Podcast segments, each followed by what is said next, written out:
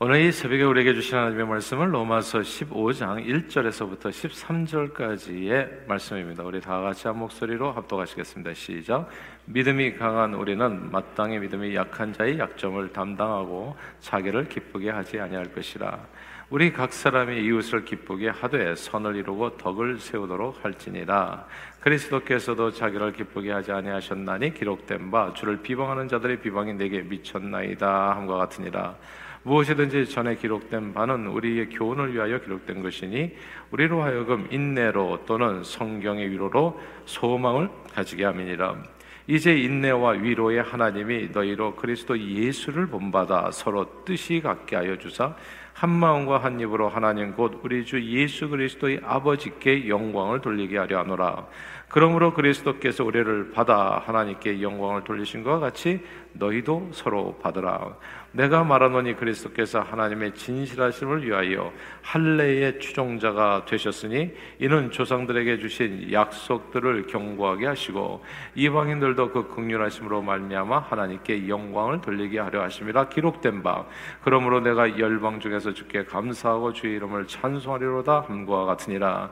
또 이르되 열방들아 주의 백성과 함께 즐거워하라 하셨으며 또 모든 열방들아 주를 찬양하며 모든 백성들아 그를 찬송하라 하였으며 또 이사야가 이르되 이새의 뿌리 곧 열방을 다스리기 위하여 일어나시는 이가 있으리니 열방이 그에게 소망을 두리라 하였느니라. 소망의 하나님이 모든 기쁨과 평안에서 너에게 충만하게 하사 성령의 능력으로 소망이 넘치게 하시기를 원하노라. 아멘.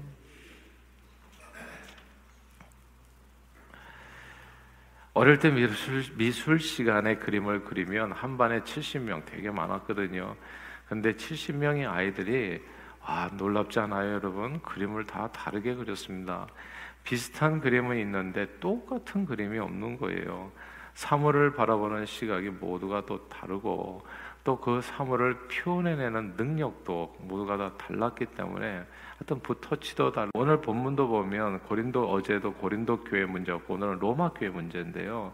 이 로마 교회 고린도 교회 할 것 없이 왜 교회 문제가 생기냐 하면 갈등이 생기냐 하면 서로 악해서라기보다도 교회 안에서 성도들 간에 생기는 갈등을 얘기하는 겁니다. 예수 안 믿는 사람이 아니라 예수 믿는 사람들 가운데 고린도 교회 안에 성도들 간에 로마 교회 안에 성도들 간에 생기는 갈등은 간단해요. 고린도 교회도 그렇고 로마 교회도 그렇고 가장 큰 차이는 유대인과 이방인들이에요. 유대인과 이방인들은 진짜 태생부터가 다르고 자라온 환경이 다르고 생각하는 게 너무너무 다른 거예요. 이 다른 사람이 한 곳에 같이 있으면 어떻게 되겠어요? 갈등이 생기겠습니까? 안 생기겠습니까? 서로가 얘기하는 거거든요. 서로가 내 얘기가 내가 생각하는 내 삶의 스타일이 이것이니까 나는 이렇게 사물로 본다는 거예요. 똑같은 피사체를 보고도 그리는 내용이 서로가 다른데 이게 웬만큼 다른 게 아니라 굉장히 다른 겁니다. 굉장히 다르니까 얼마나 힘들겠어요. 그래서 어제 고린도 교회도 그 비슷한 문제고 오늘도 또 로마 교회도 마찬가지 문제가 있었던 겁니다. 언젠가. 근데 이게 다른 것을 잘 이렇게 소화를 못하면 진짜 굉장히 이게 힘들어지는 지경까지 이르게 됩니다. 언젠가 우리 교회에 오셨던 부흥 강사님의 설교 중에 흥미로운 예화를 드셨잖아요. 오래전 한국에서 이제 그 목사님과 또 몇몇 분들이 이제 또 미국을 또 왔다 가셨던 그러니까 이제 좀 선진 문물을 다 경험하셨던 그분이 이제 교회당을 이제 재건하고 건축하는 과정에서 화장실을 교회당 안에 짓겠다고 했을 때 이게 난리가 난 거예요. 어떻게 더러운 변소를 옛날에는 다 변소가 사실 집 밖에 있었거든요. 근데 그 더러운 변소를 어떻게 교회 안에 가지고 올 수 있냐? 이 신령한 교회당 안에. 근데 우리는 지금 다 교회당 안에 이제 화장실이 있잖아요. 이제 미국이나 이제 이렇게 서양에서는 그런데 이걸 이해하지 못한 사람이 어떻게 그럴 수 있냐. 그래서 일로 인해가지고 서로 멱살잡이가 하고 싸우게 되었다는 거거든요. 그리고 그걸로 인해가지고 상처받은 사람은 또 교회를 떠나기도 하고 또 그 부흥 강사 말씀 가운데서 그 성가대가 뭐 위에 설 건가 아래 설 건가 이거 가지고 해가지고 또 교회가 갈라지기도 하고 서로가 똑같은 사물을 보면서도 생각이 다를 수가 있어요. 생각이 다른 게 틀린 것은 아니죠, 사실은. 어느 한쪽에 맞다고 얘기하기는 어려워요. 근데 이게 똑같은 피사체를 보고서 이게 다르게 그림을 그리는데 그거를 주장하면 어떻게 되냐면 각자 주장만 하게 되면 하나된 공동체를 이루기는 되게 어려울 수 있습니다. 이제 오늘 어제 고린도 교회도 그렇고 오늘 로마 교회도 마찬가지인데 로마서 14장서부터 14장, 15장 이게 그냥 두 장에 걸쳐서 이 얘기를 하는 거예요. 로마 교회에 있었던 문제, 그것은 우상에게 바친 재물을 먹어야 되는가 말아야 되는가. 근데 이게 율법을 지키는 유대인 같은 견해를 가진 사람에게 있어서는 이거는 그냥 목숨 걸고 반대해야 될 일이에요.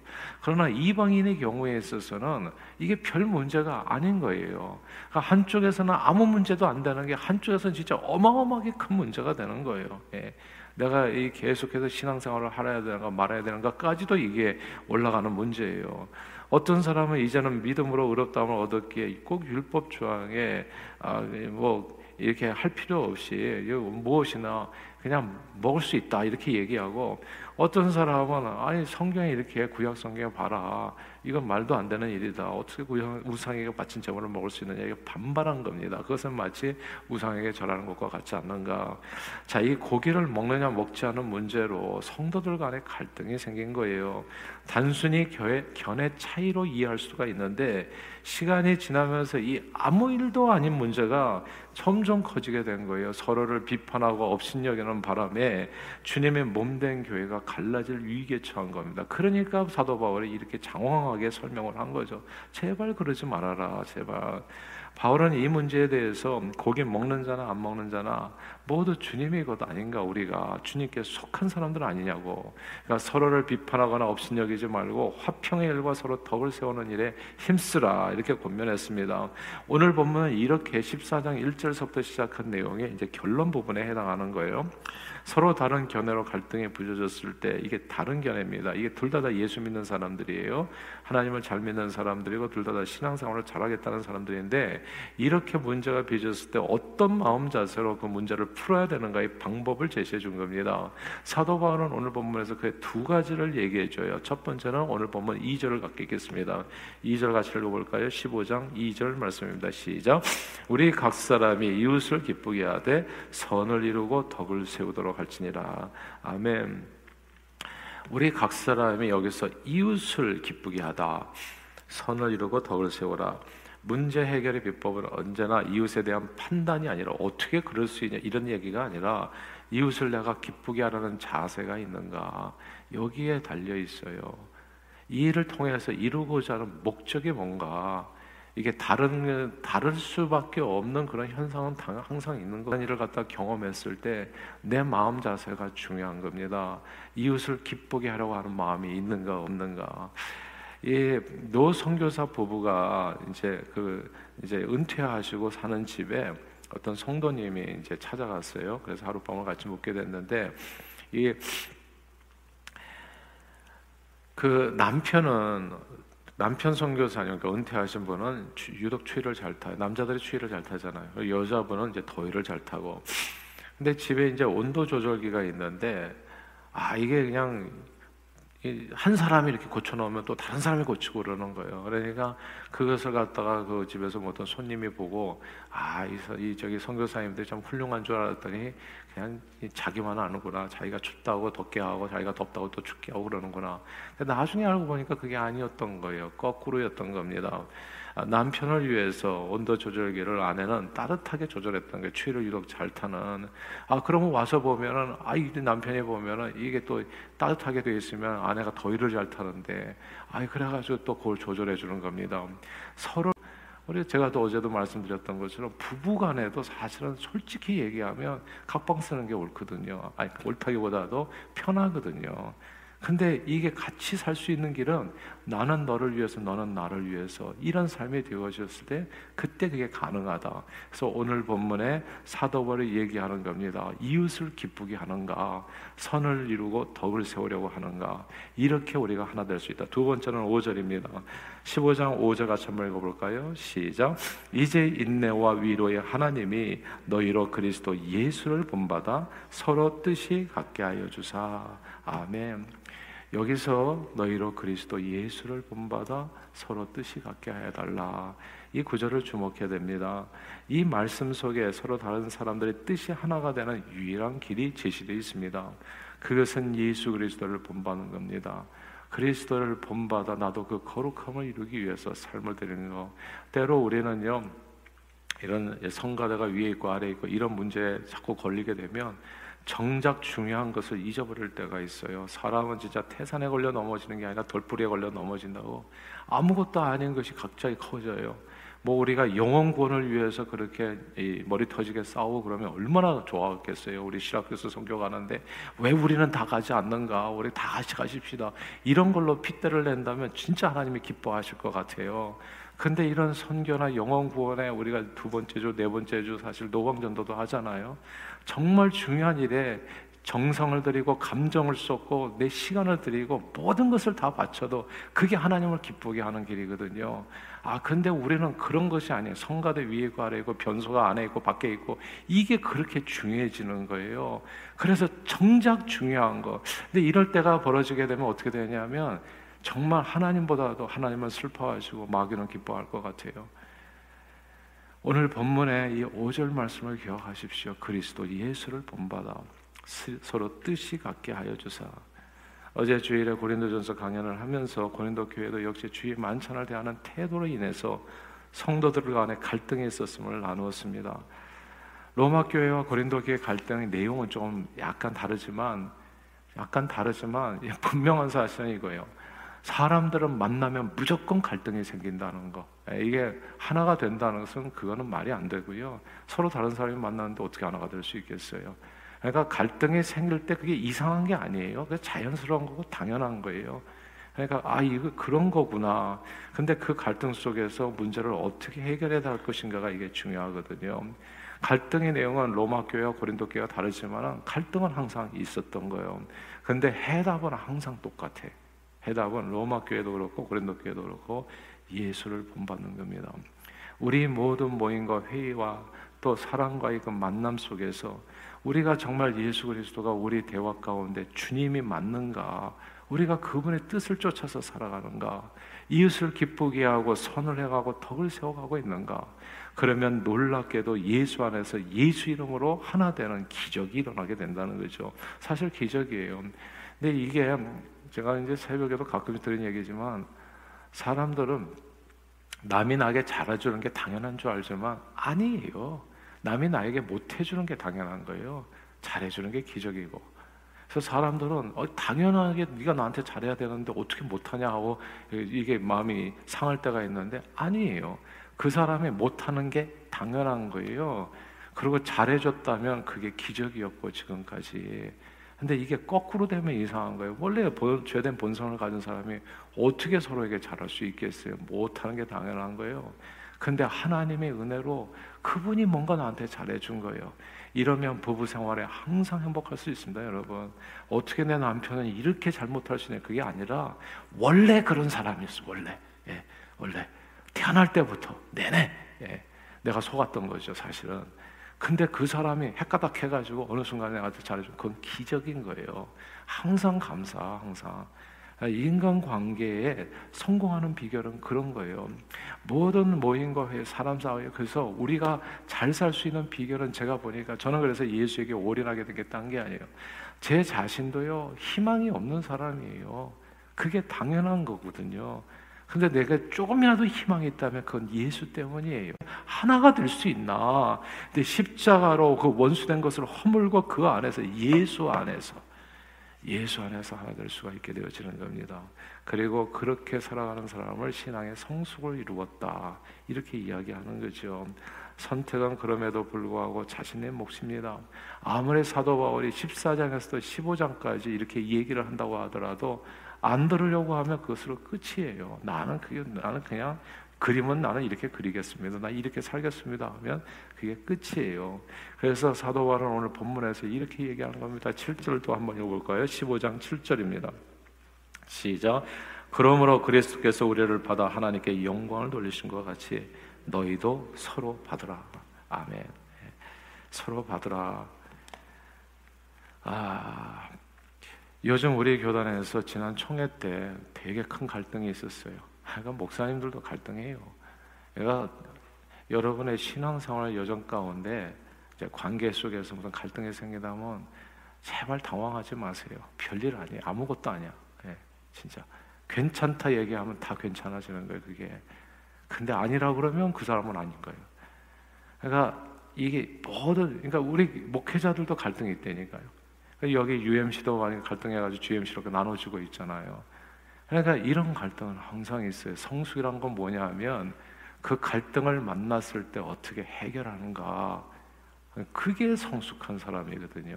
그리고 그 그리스도의 장성한 분량까지 자라가라고 성경에 내내 얘기하는 까닭이 바로 그런 순간들 때문에 그런 거거든요. 지난 총회 때 여성 목사 안수 문제로 그 갈등이 있었어요. 우리 교단에서는 진짜 비기스트 문제입니다. 뭐 다른 교단에서는 뭐 동성애인데 우리는 동성애는 꿈도 못 꾸고요. 그런 말도 안 되고 우리는. 근데 여성 목사 안수도 지금까지 우리는 불가능했어요. 예, 한국의 합동 측 장로교회와 고신측 장로교회가 아직도 여성 목사 안수는 안 되는 걸로 알고 있어요. 근데 이제 여성들도 사실 신학을 공부하시는 분들이 많거든요. 그래서 예, 교회 안에서 또 신학을 공부하고 나서 뭐 전도사로 또 이런저런 사역으로 또 사회에서도 채플린 같은 거 있잖아요. 그런 걸로 이제 쓰임 받는단 말이죠. 병원에서도 일하고 또 이렇게 군대에서도 일하고 이제 이렇게 하는데, 이게 그냥 목사 패스터라는 이름이 안 되다 보니까 컨세크레이션으로 하다 보니까 이분들이 굉장히 사회 속에서 자기에게 받은 소명 따라서 일하는 게 어려운 거예요. 컨세크레이션이 도대체 뭐냐? 세상은 이해가 안 돼요. 패스터, 미니스터, 그리고 뭐 프리스트 이건 이해가 되는데 컨세크레이션이라는 이 단어가 세상 사람들 이해가 안 되는 거예요. 그래서 우리 교단 내에도 여성 사역자들이 적지 않은데 그분들의 이건 좀 도움을 요청했던 겁니다. 적어도 패스터라는 이름을 사용할 수 있도록 좀 해줘야 되지 않나. 그래서 이제 투표를 하게 된 거예요. 그러나 이거를 지금까지 여성 목사 안수를 안 줬던 이유가 있어요. 성경이 우리는 그렇다고 믿으면서 나왔던 거거든요. 여성이, 그러니까 이 남성을 다스리는 게 좋지 않고 여성의 머리는 남자의 머리는 하나님이다. 이런 성경 말씀을 그냥 받아가지고 그대로 지금까지 지켜왔었던 겁니다. 그것을 우리 교단만 하는 것은 아니에요. 한국에서 가장 큰 장로교회, 합동측 장로교회도 지금 그러고 있어요. 한국에서 그러면 여성 목회자는 도대체 어디서 나오나, 이제 타교단에서 그렇게 나오는 거예요. 사실은 이제 이런 내용들이 우리가 사실 있는 건데, 그러니까 어느 것이 옳다고 말하기는 어려워요. 그냥 여성 목회자는 목사 안수를 주는 게 옳다고 그러면 한국에 진짜 태반이 합동측 장로교인데 그럼 그 사람들 다 잘못됐다고 얘기하는 격이 돼버리는 거예요. 또 그렇다고 해서 또 안 주자니 또 지금 이렇게 또 그렇게 여성 목회자 안수를 주는 사람들이 또 다 잘못됐다고 얘기하는 것처럼 되는 거니까 이게 힘든 거예요. 내가 옳다고 하는 순간에 다른 사람은 틀렸다고 되는 거거든요. 그럼 우리 같이 못 가요. 아무것도 못 해요. 그러니까 이런 첨예한 문제에서 오늘 본문이 역사를 한 거예요. 결론은 서로를 받으라, 그겁니다. 이 문제로 우리가 갈라지겠는가. 예. 그래서 약간 애매할 수 있는데 각 지역 교회 최종 결정을 맡기고 총회에서는 목사 안수와 컨세크레이션 두 가지 단어를 다 쓰는 쪽으로, 양쪽 의견을 다 받아들이는 쪽으로 결정이 된 거예요. 그러니까 우리가 이 치약 이게 쓰는 걸로 그냥 많이 하잖아요. 뒤에서부터 짜고 중간서부터 짜고 해가지고 뭐 신혼초에 그런 걸로 되게 많이 하네. 왜 그렇게 갈등하냐고. 치약을 두 개 사가지고 쓰면 되잖아요. 한 사람은 밑에서부터 짜고 한 사람은 중간부터 팍팍 짜가지고 자기 원하는 대로 살면 되잖아요. 예? 근데 우리는 도 아니면 뭐야, 이거 아니면 끝. 그러면 어디서 누구랑 함께 행복하게 살겠냐고요. 그러니까 이런 내용이 성경에서 얘기하는 성숙으로 나가는 길이라는 거, 서로 의견이 다를 때 꼭 굳이 같게 할 필요는 없어요. 자기 생각대로 또 너는 당신대로. 그러나 서로를 비판하거나 업신여기는 건 안 되는 겁니다. 서로가 틀렸다고 얘기하는 순간에 정말 심각해지거든요. 성경의 가르침은 분명히 그 사안이 구원의 문제가 아닐 때, 영혼 구원의 문제가 아니잖아요. 그런 문제가 아닐 때에는 이웃을 기쁘게, 예수 그리스도를 본받아 서로를 용납하고 한 마음과 한 영인데, 모든 교회에 이런 문제가 있던 갈등이, 근데 그런 갈등인간의 서로의 다름으로 인해서 생기는 이 갈등에 대해서 오늘 사도 바울은 서로를 비판하거나 업신여기지 말고 용납하라. 그리고 이게 그 구원의 문제가 아닐 때는 사안이 무슨 영혼 구원하고 선교하고 복음을 전하고 구제하고 이런 내용이 아닐 때에는 화장실 왔다 갔다 하는 문제요, 성가대 위아래로 문제고, 그럴 때에는 이웃을 기쁘게, 그리스도를 본받아 서로를 용납하고 한 마음과 한 입으로 하나님 아버지께 영광을 돌리라. 오늘 이 말씀을 마음에 새겨 부부관계에서, 부모와 자식관계에서, 형제와 이웃관계에서, 또 교우관계에서 하나님 늘 성숙한 신앙으로 승리하는 그리스도를 본받아 승리하는 저희 모두가 되도록 축복해 주옵소서. 예수 그리스도 이름으로 간절히 기도하옵나이다. 아멘.